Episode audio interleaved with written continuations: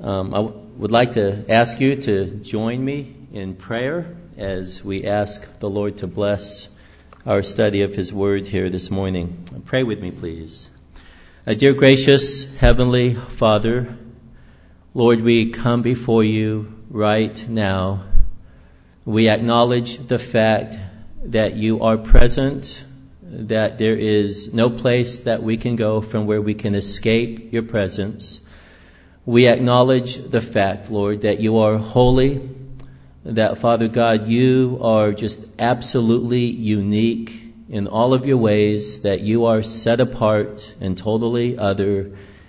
You are holy, and yet, Lord, we know that you have drawn near to us, Lord, that you have reached out to us, and we come to you, Lord, not in our own righteousness, but in the righteousness of the Lord Jesus Christ, through the shed blood of Christ, through the cross, Lord. We come to you, we approach your throne boldly, Lord, and we ask that you would extend to us sanctifying grace, that you would extend to us instructing grace, that, Lord, you would convict us if needs be with your grace, that, Lord, you would build us up and establish us in your word, upon the gospel, Lord, by your grace. We are asking, Lord, for much grace because we need it.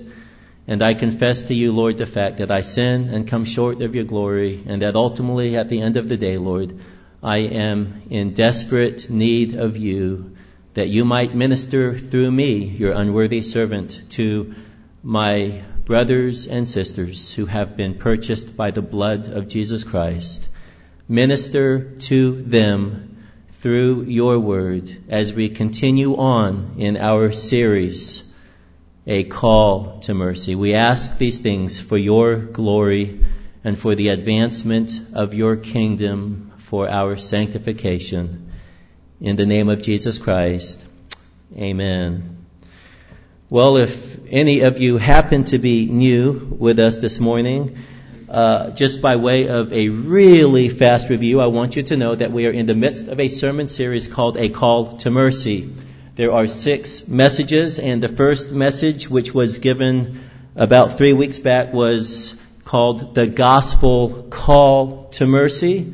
The second message was The Call of Jesus Christ to Mercy. And then last week we dealt with the call of the early church to mercy.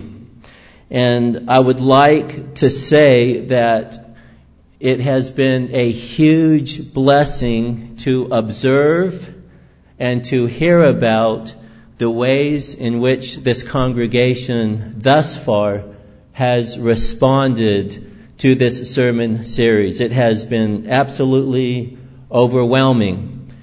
Two days after Pastor Mike preached his sermon two weeks ago, as I walked downstairs through the front doors into the secretary office, I saw there on the left of me a whole lot of food for our food pantry.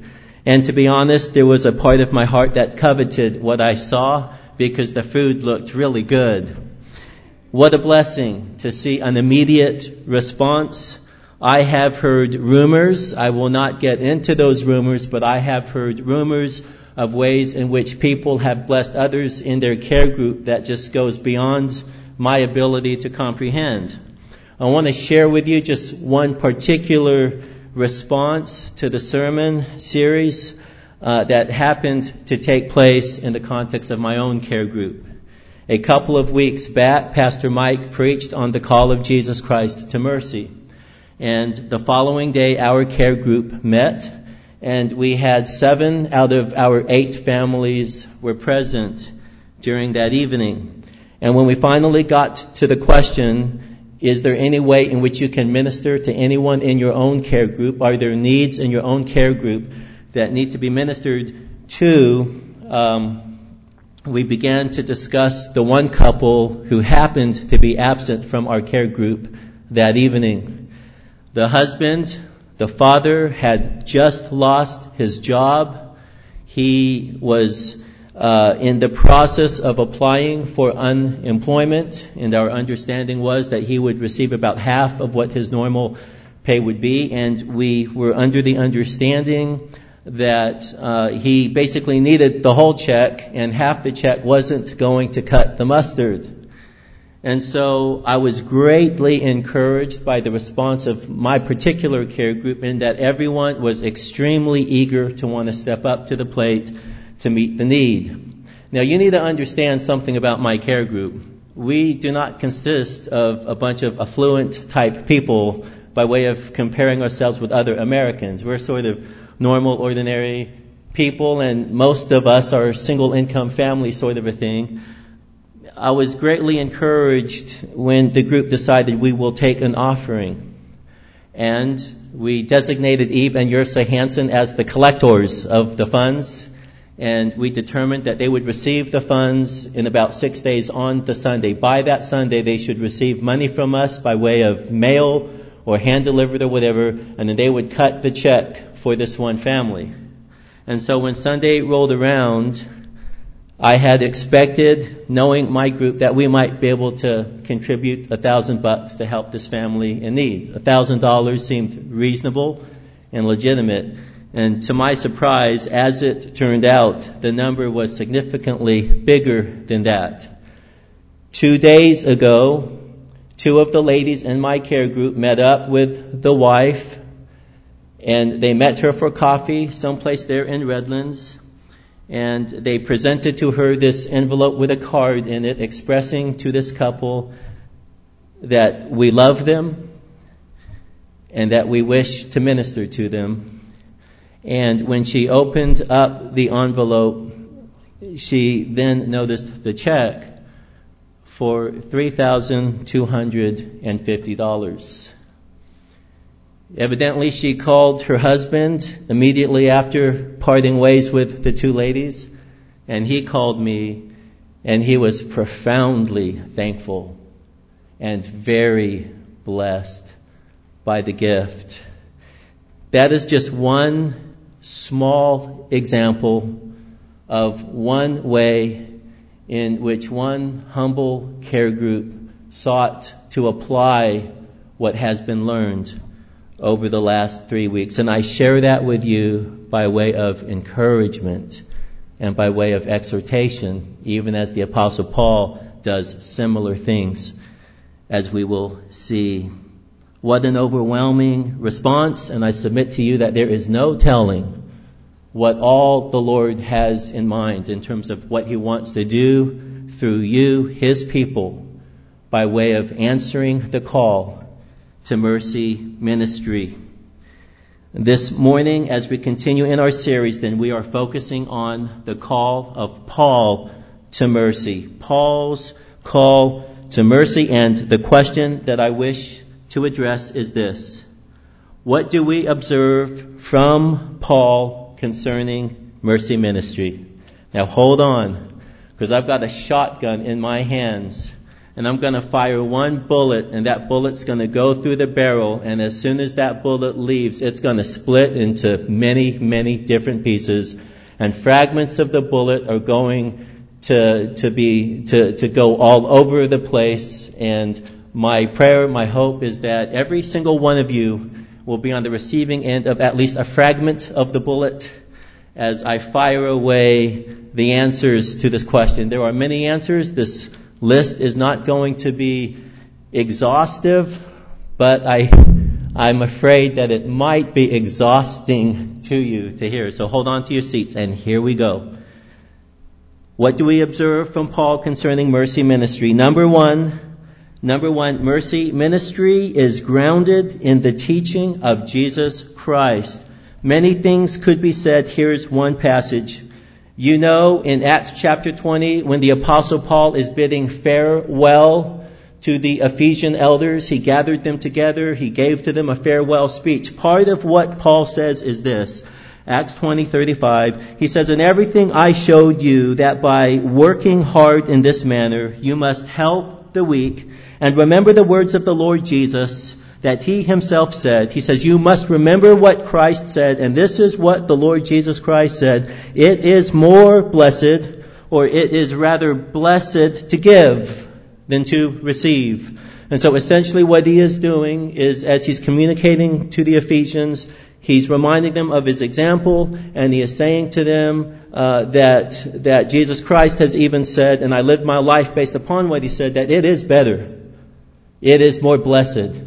If I am going to experience joy and happiness in my life, that is going to come by way of giving of myself. It is better to give than to receive. And so mercy ministry is grounded in the teachings of Jesus. Again, much more could be said. Number two, mercy ministry is grounded in the gospel. The Apostle Paul, having experienced salvation uh, by grace alone, through faith alone, in Christ alone, experienced a radical transformation.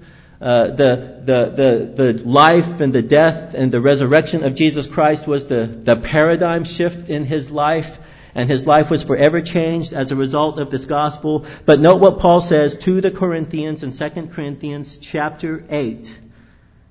And what he is doing is he is trying to motivate the Corinthians to give to the poor Jews in Jerusalem.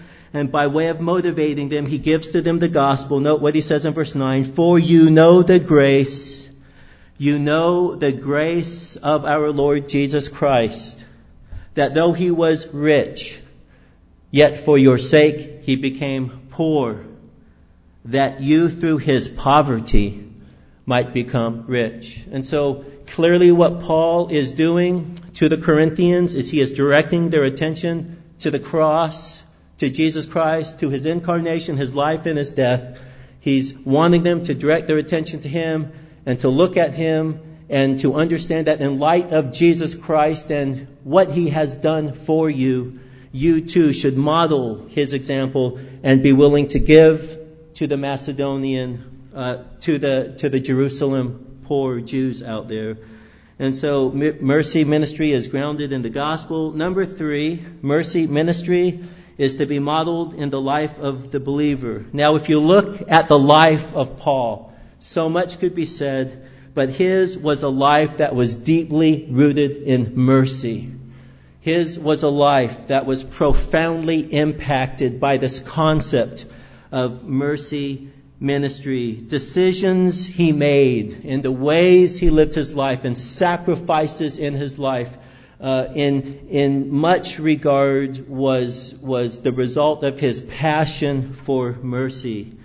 Uh, Paul's decision, for example, not to marry, I believe, was an expression of mercy, because in not being married, he would be more freed up to exercise mercy ministry in his life and be freed to proclaim the gospel all over the place and to meet needs all over the place. He made that decision, I believe, in part, not to marry, so that he could be an expression of God's mercy, so that his life could communicate God's mercy. I believe that his willingness, Paul's willingness to endure hardship, is an expression of mercy. In First Corinthians four eleven, he talks about being hungry, being thirsty, being poor, being persecuted. And he's willing to endure such difficulties of life for the sake of proclaiming the gospel and for the sake of ministering mercy to those who needed it. You look at the Apostle Paul, and his example is just remarkable. I believe that his work ethic. Now look at Paul. He worked very, very, very hard, to say the least. To the Ephesian elders there in Acts twenty thirty-four, he said, I showed you that by working hard, I showed you by my example of hard work, that you must help the weak. And remember the words of the Lord Jesus. Again, it is better to give than to receive. Other passages, First Thessalonians two nine, he says, you recall, brethren, our labor and hardship, how working night and day. Here was a man who was given over to hard work as an expression of mercy. And in our day and age and in our culture, sometimes one of the struggles we have, and I think especially among younger adults, is the struggle to just be a hard worker.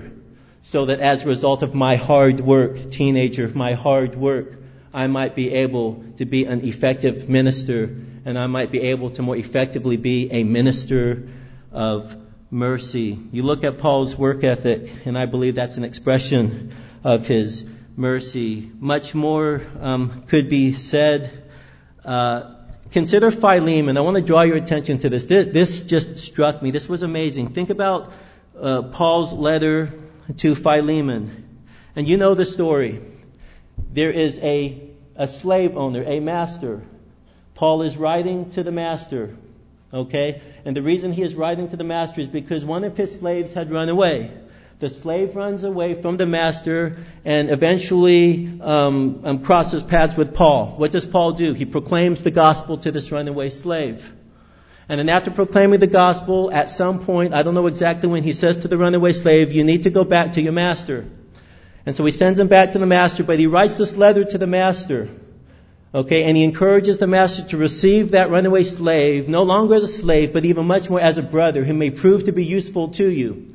Now listen to what the Apostle Paul says to the master. In Philemon one eighteen he says, if he has wronged you in any way, or if he owes you anything, I don't know in what ways he's wronged you. I don't know exactly what the dollar total is in terms of what he owes you. But the Apostle Paul says, charge that to my account. I would be perfectly happy, Paul says, to pay off his debt for him.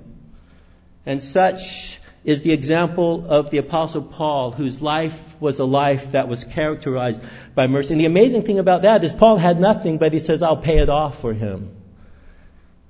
He wasn't a wealthy, I'm, I'm sure he assumed that someone would support him to where he would be able to meet the need of this runaway slave who was now a brother. In countless passages, Paul talks about following my example. Follow my example.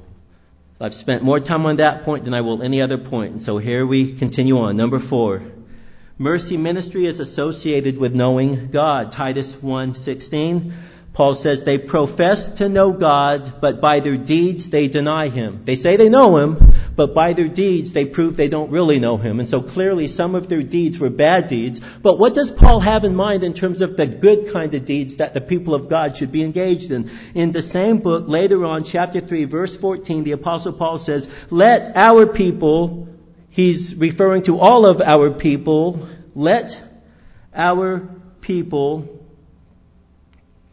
learn to engage in good deeds to meet pressing needs, to engage in do- good deeds to meet pressing needs, that they may not be unfruitful. Those are the types of deeds that the Apostle Paul would expect the people of God to be engaged in, deeds that result in meeting the pressing needs of people.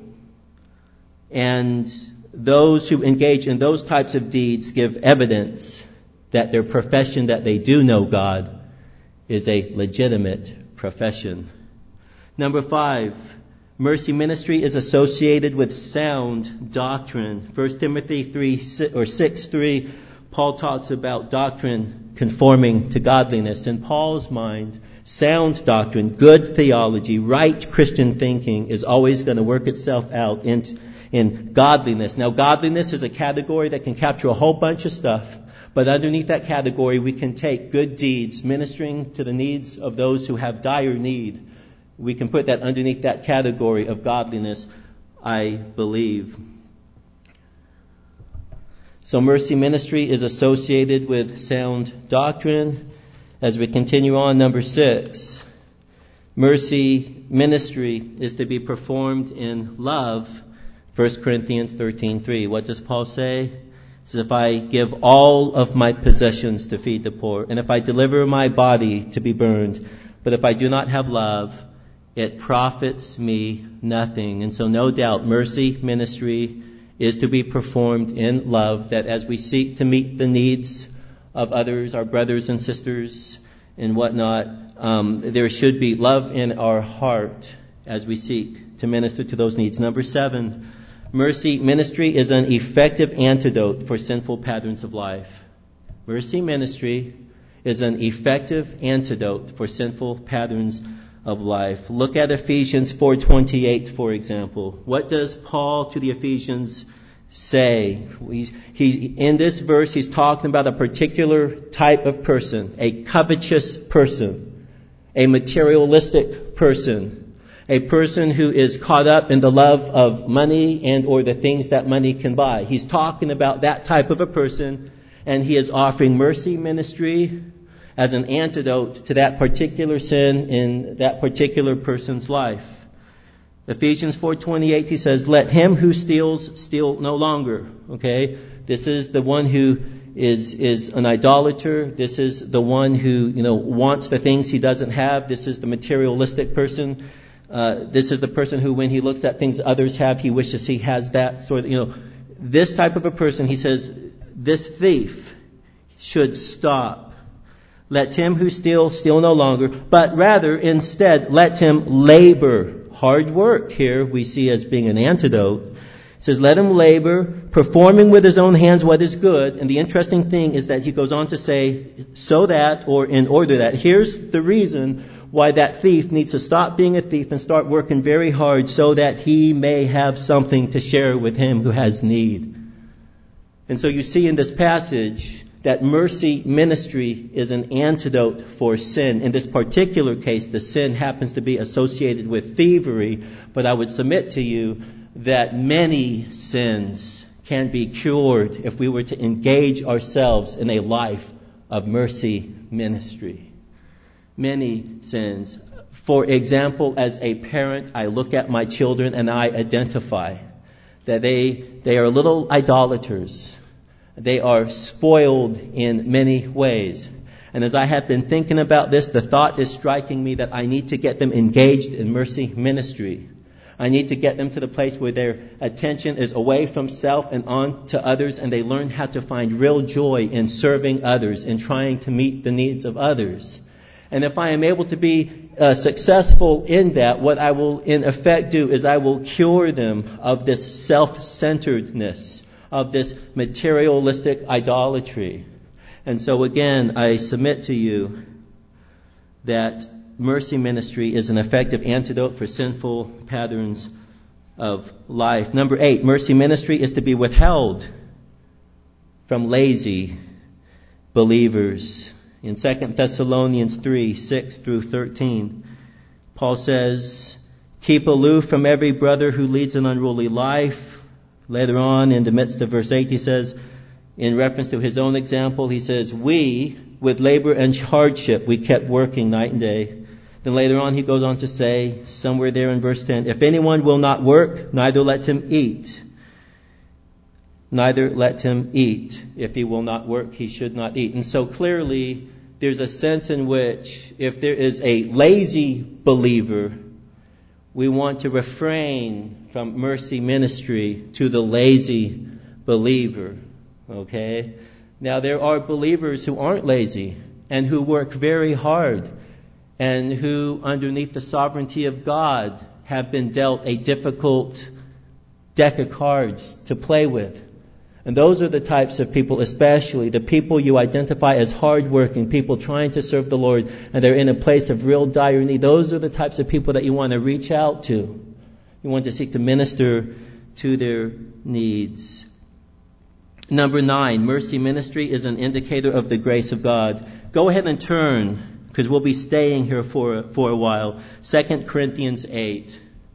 Second Corinthians chapter eight. By the way, Um, chapter eight and chapter nine is probably the classic place to go to in reference to the topic of, of just mercy ministry and giving financially to meet the needs of others. This is a classic place to go to.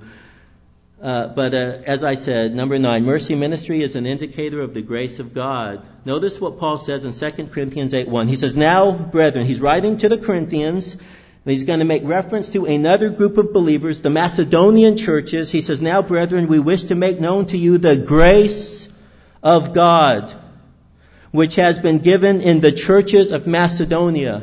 And if you continue to read, what you come to discover is Paul is essentially saying, the reason I know God's grace is being poured out upon the Macedonians is because of the fact that they were willing to give. They were engaged in mercy ministry. Notice what he says by way of describing these Macedonian churches. He says that, verse two, that in a great ordeal of affliction, they were enduring affliction, persecution, their abundance of joy and their deep poverty. He is essentially saying that these Macedonian believers were impoverished. They were very poor people. Financially speaking, they did not have hardly anything to offer. Their deep poverty overflowed in the wealth of their liberality.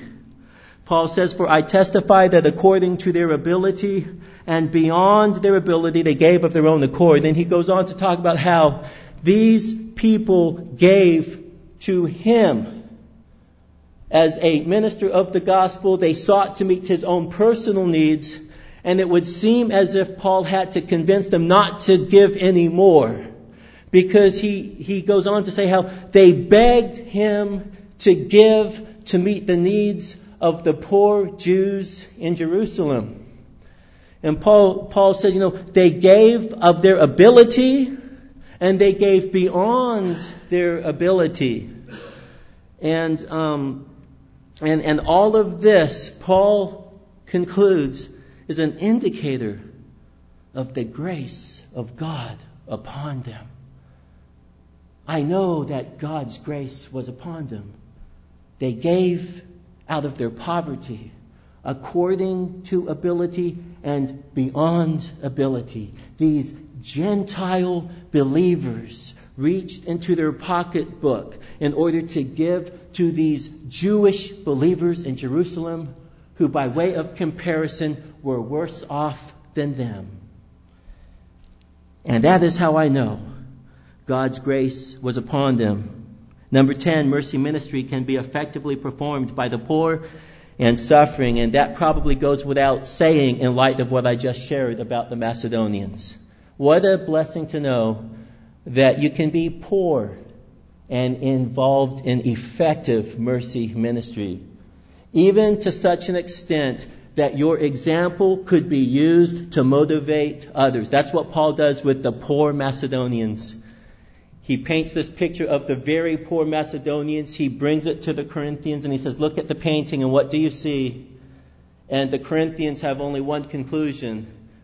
We see that they are very poor and yet they gave. And so therefore, those who are poor um, have the capacity to give and as a result be a blessing, as the Macedonians are being used as a blessing to the Corinthians. And Paul is using them to motivate the Corinthians as well.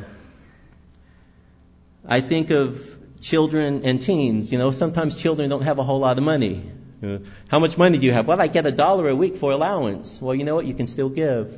Or even teens, maybe they have a part-time job and they're making, by way of comparing what they make with their parents, they're making like little compared to a lot. But even a teen who may not have a whole lot has the privilege and the opportunity to be able to give to meet the pressing needs of those who are in need. Number eleven, number eleven, mercy ministry should be greatly desired by God's people. Again, going back to the Macedonian example, Second Corinthians eight four, notice what Paul says about them. They begged us. They begged. You get the sense that Paul was almost having to say, no, no, no, no, don't, don't, don't give. I mean, you've given enough. That's enough. Stop it. And, and then you, you get these Macedonians who are, who are basically arguing with Paul. No, no, Paul. I know we're broke. I know we have nothing, but we want to give it anyway. Begging us with much entreaty for the favor of participation in the support of the saints. They greatly desired the opportunity to give to those who were in need. And so mercy ministry should be greatly desired by God's people. Twelve, mercy ministry that has been started should be completed. See, part of what Paul is doing with the Corinthians, as you read through chapters eight and nine, you begin to understand that they had committed to giving a year ago. And now Paul is sending them a letter motivating them to be true to what they began. Paul is essentially saying, yo, Corinthians, you guys have said Um, that you're going to give a year ago, and now I'm encouraging you to hold true to that commitment, and I am sending to you Titus, and Titus is going to come along and receive the offering so that he can take it, and I may go with him, I'm not sure, but so that he can take it to Jerusalem in order to minister to the poor Jews out there. Okay, so again, twelve, mercy ministry that has been started should be completed. Look at Second Corinthians eight. six and seven, Paul says, consequently, we urge Titus that as he had previously made a beginning, so he would also complete in you this gracious work as well. The gracious work being raising the money to give to the poor in Jerusalem. And he goes on a little later in Second Corinthians eight ten, and he says, and I give my opinion in this matter, for this is to your advantage, who were the first to begin a year ago. You began this a year ago, not only to do this, referring to this offering and giving it to the Jerusalem poor, not only to do this, but also to desire to do it. But now finish doing it. Finish doing it also, that just as there was the readiness to desire it, so there may be also the completion of it by your ability. So again, mercy ministry that has been started needs to be completed. Number thirteen, mercy ministry should result in greater equality among the people of God. Mercy ministry should result in greater equality among the people of God. Second Corinthians eight thirteen, Paul says, "For this is not for the ease of others and for your affliction." We're not asking you to give for their ease and for your affliction, Paul is saying, "but by way of equality, at this present time, your abundance being a supply for their want, that their abundance also may, perhaps at some time in the future, become a supply for your want, that there may be equality." And so Paul is, is saying here that there should be a sense of equality among the wealthy believers and the poor believers. The wealthy believers should be willing to do whatever they can to help out the poor. And in this case, we're talking about poor believers being willing to help out the more poor believers, in terms of the Corinthians to the Macedonians. Number fourteen, mercy ministry should serve to motivate other believers to give. Okay, so what I mean by that is this. What does Paul do to motivate the Corinthians? He gives to them the Macedonians. He shows them the Macedonians in order to motivate them to give. And so in a similar way, perhaps the Lord would want to use us as a local church to be an example, so that through our example, others might be motivated to give. Or maybe he would want to use one care group's example of mercy ministry to motivate another care group in mercy ministry. And so that we all together collectively as one body, presenting ourselves before God as an act of worship, would be a church that is characterized by a passion for mercy ministry, that we find much joy and delight and satisfaction in mercy ministry. And as a result, are an encouragement to others. Mercy ministry should serve as a motivation to other believers. It's interesting, in Second Corinthians nine two, Paul talks about the example of the Corinthians. And he's probably referring back to when they first began a year ago with their passion to raise money to give to meet the poor. And he says that, uh, in reference to the Corinthians, he says that their zeal has stirred those up in Achaia. Your zeal had stirred those up in Achaia. You motive, God used you to motivate them in mercy ministry. Number fifteen, mercy ministry will result in the experience of personal blessing. Mercy ministry will result in the experience of personal blessing. Second Corinthians nine six, at the end of verse six, Paul says, "He who sows bountifully shall also reap bountifully." But it's interesting, you have to follow his train of thought. Okay, because a little later he says, verse eight, "God is able to make all grace abound to you," you know, assuming that you're going to, to, to give, assuming that you're going to sow bountifully, you're, you, you'll reap bountifully. And he directs their attention to God and who God is. God is able. God can do it. He can make all grace abound to you. And, and, and what all does he mean by that? "That always having all sufficiency in everything, you may have an abundance for every good deed." So those who are engaged in mercy ministry, even those who might give out of their poverty or whatever, but those engaged in mercy ministry, Paul is saying, God is able to fill up the tank in such a way that you will continually have something to give to those who are in need. That you will be able to continue on in mercy ministry. As you seek to live a life of mercy, God, God will, as it were, He will continue to bless you in such a way that you can continue to be involved in mercy ministry, so that you continue to have an abundance for every good deed. Later in verse ten, he says, "Now he who supplies seed to the sower and bread for food will supply and multiply your seed for sowing and increasing the harvest of your righteousness. You will be enriched in everything for all liberality." And so fifteen, again, mercy ministry will result in the experience of personal blessing. Number sixteen, mercy ministry should be done cheerfully.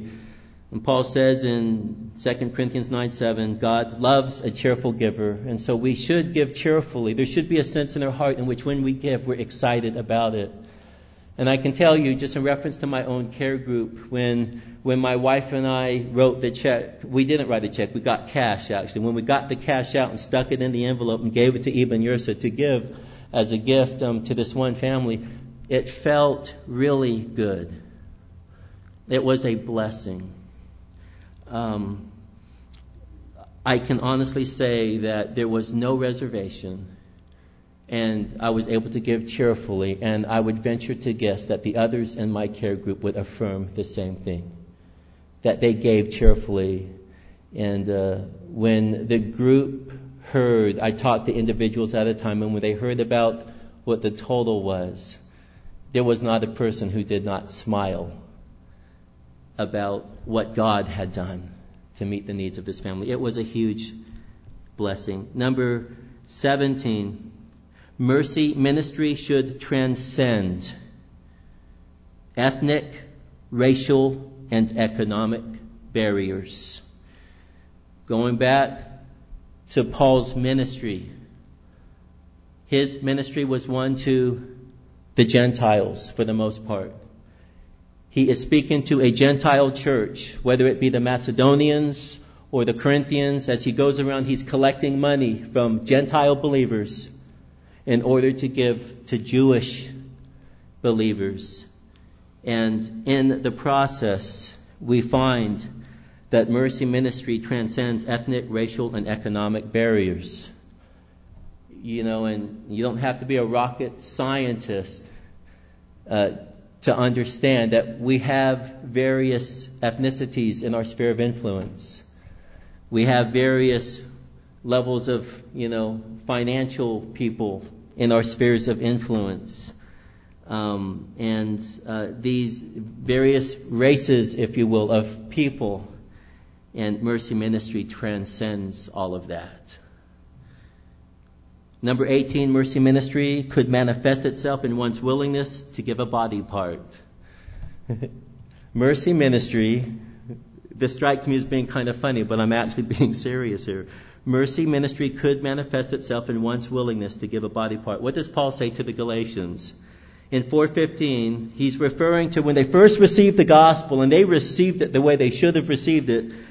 And now here we are, I don't know how many years later, but they're beginning to drift away from the gospel. You know, earlier on, he says, you foolish Galatians, who has bewitched you? After beginning with the Spirit, are you now trying to attain your goal through human effort? And he's just going after them because they're departing from the gospel. And, and against this backdrop, he says in chapter four, verse fifteen, where then is that sense of blessing you had? For I bear you witness that if possible, you would have plucked out your eyes and given them to me. You said Paul had an eye condition. And I don't know exactly what that condition was, but for all intents and purposes, we can, we can conclude that he had bad eyes. And he's saying, you guys, you guys would have been willing to pluck out your eyeballs to give them to me so that I could see and so that I could effectively minister. That's mercy ministry. And it may be that the Lord would call someone in this body to give a body part, you know, not a not a body part that would require your life, I would assume, but a body part that you could part with. Um, or it may be that God would have you make the decision that when you die, I know there's ethnic issues involved and people arrive at different conclusions, but it could be that the Lord would have you to make that decision that when you die, you want to donate your organs. Um, so that others might have life or extension of life through your mercy ministry. Number nineteen, mercy ministry is not optional. Notice what Paul says to Titus. Now remember, Titus is a pastor, so Paul is speaking to the pastor, and he is telling the pastor, this is what you must say to your people. This is your ministry to the people that are under you. Paul says to him, our people must... This is an imperative. It is a command. They must also learn to engage in good deeds to meet pressing needs so that they will not be unfruitful. And so mercy ministry is not optional. It is actually required. God wants his people to be engaged in such ministry. Number twenty, mercy ministry may be the result of special gifting. Okay? It's, we need to understand that there may be some people who are especially gifted for mercy ministry. Romans twelve six, the Apostle Paul says, "Since we have gifts that differ according to the grace given to us, let each exercise them accordingly." And, you know, he's talking about gifts, and then he goes on to talk about different kinds of gifts. But notice what he says in the context of speaking about different kinds of gifts. He says a little later, "He who gives with liberality, he who shows mercy with cheerfulness." So there is a sense in which some people are especially gifted to mercy ministry. But that does not negate the fact that we are all to be engaged in mercy ministry. And Paul will go on to address that if you look immediately thereafter at Romans chapter twelve, verse nine, just the section right after dealing with gifts. He says, "Let love be without hypocrisy." Romans twelve, nine, "Let love be without hypocrisy." And then he goes on to explain some of the ways in which love is going to be manifesting itself. But a little later in verse thirteen, he says, "Contributing to the needs of the saints."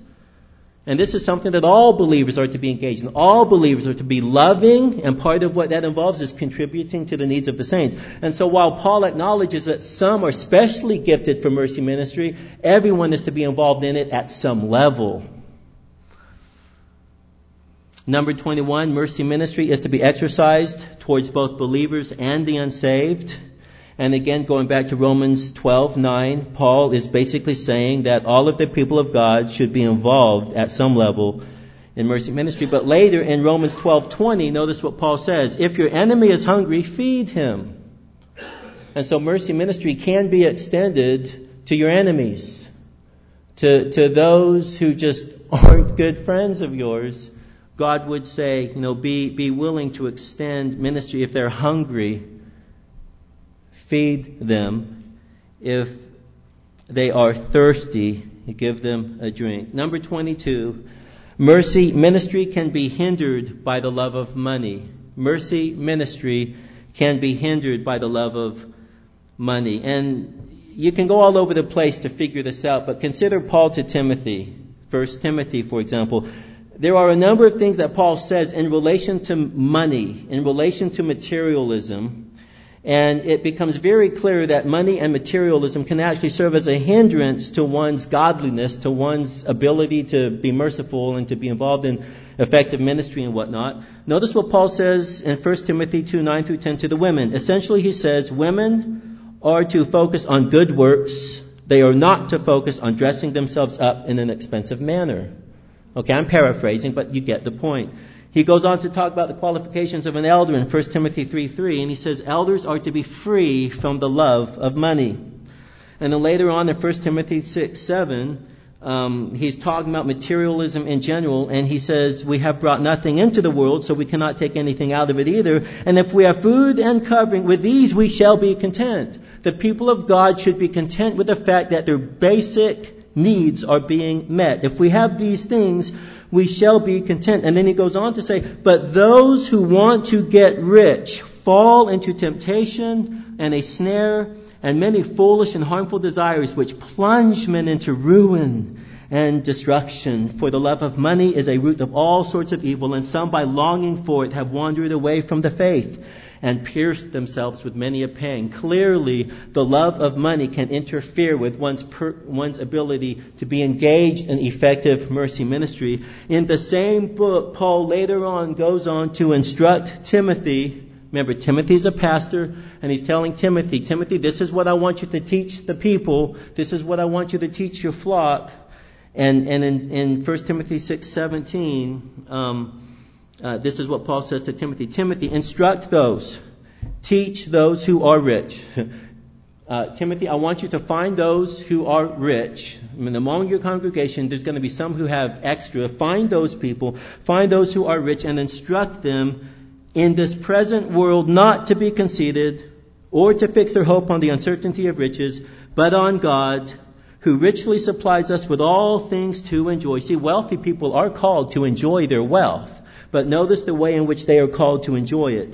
Instruct them to do good, to be rich in good works, to be generous and ready to share, storing up for themselves the treasure of a good foundation for the future, so that they may take hold of that which is life indeed. And what a blessing that God does call some people You know, there are believers out there, even in the context of our own church. There are some people whom God has blessed exceedingly with wealth. And, and God has given to them, through Paul speaking to Timothy by way of extension to us, he has given to them instruction in terms of how they are to be in relation to their wealth. They have a special uh, ability to be able to give to meet needs that maybe the poorer people don't. But nevertheless, as I have said before, even the poor and now the rich included, and everyone in between or on the opposite ends of the extreme, everyone is called to exercise a ministry of mercy.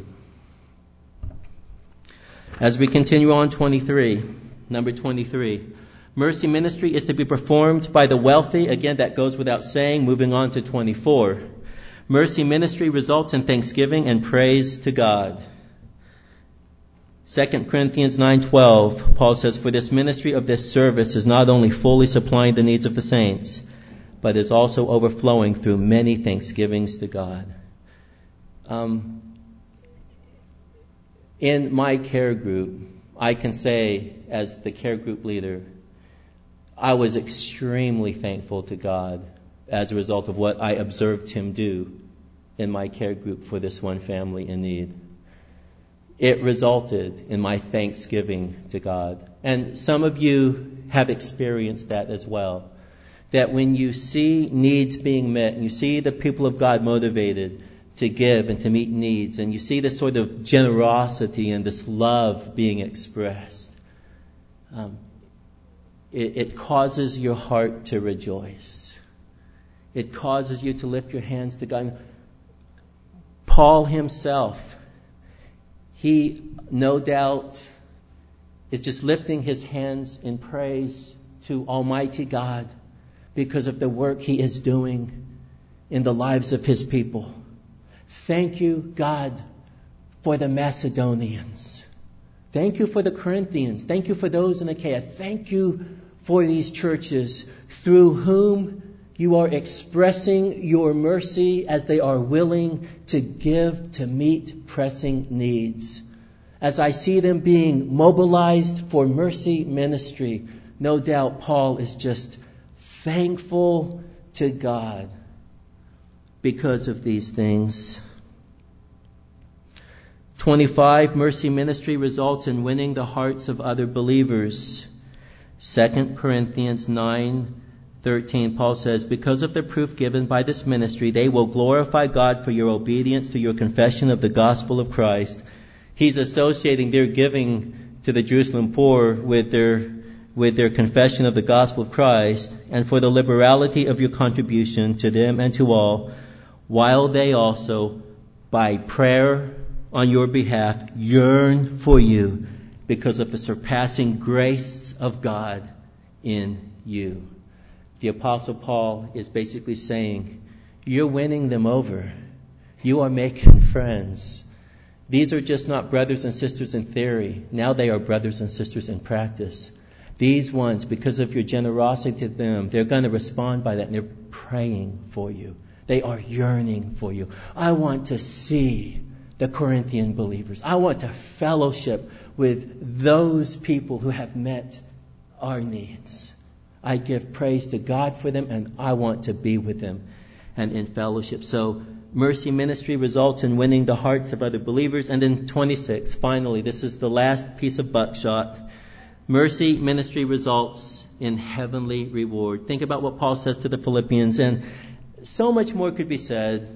But as far as Philippians four fifteen, I love this verse. Notice what Paul says.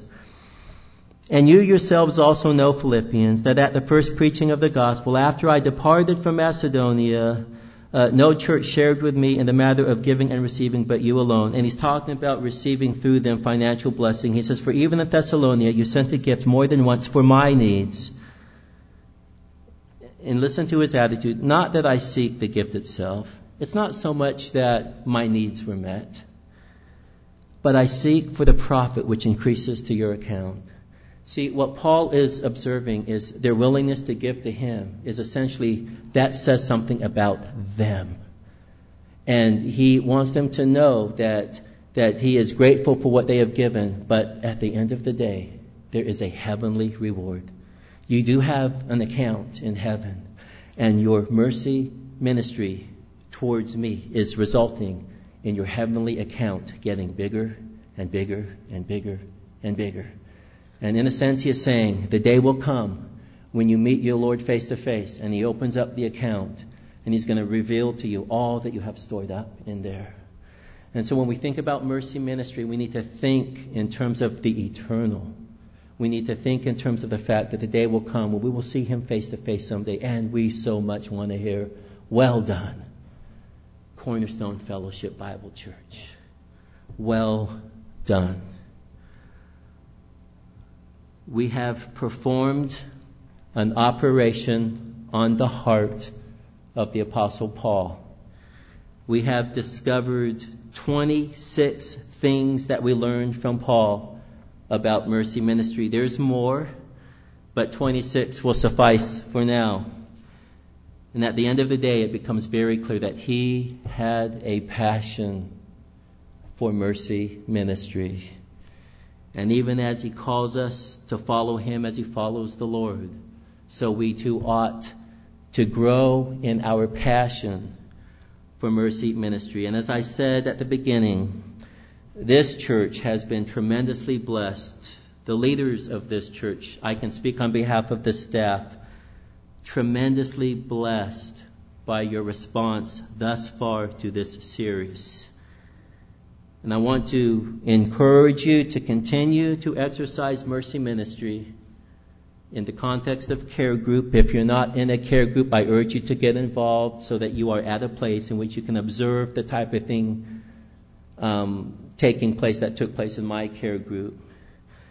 Care group is a wonderful arena in which you can experience the ministry of mercy. Uh, I want to encourage you to continue to minister to those within the context of this local church. Hopefully, some way, somehow, we can figure out a way to where maybe if there's a care group and they're unable to meet the needs of someone, that maybe we can kind of go cross-care group and, and utilize another care group, and, and that care group can actually help to meet the needs of another care group where there's someone. You know, we, this type of fellowship is the type of fellowship that we want to experience uh, in this body. I um, want to encourage you to continue to give to the food pantry as the Lord leads and as the Lord blesses you. Continue to give to the Agape Fund. You know, perhaps you might even uh, be at a place where you might want to ask an elder, are there any particular needs that maybe I can help to, to meet? You know, approach one of the elders, maybe Pastor Milton or Pastor Mike. They tend to know a lot of what's going on. The other elders do too, but they're like good guys to ask. And ask them, is there a way in which I can help? You know, do, do you know of any ways that I can be used in order to meet the needs of people in this body? You see, mercy ministry in, in many ways is all about the fact that we are a family bought with the precious blood of Jesus Christ. And the people in front of us, behind us, to the left and to the right, they are our blood-bought brothers and sisters. And God is glorified when his people treat one another as precious in the ways in which we are talking about here.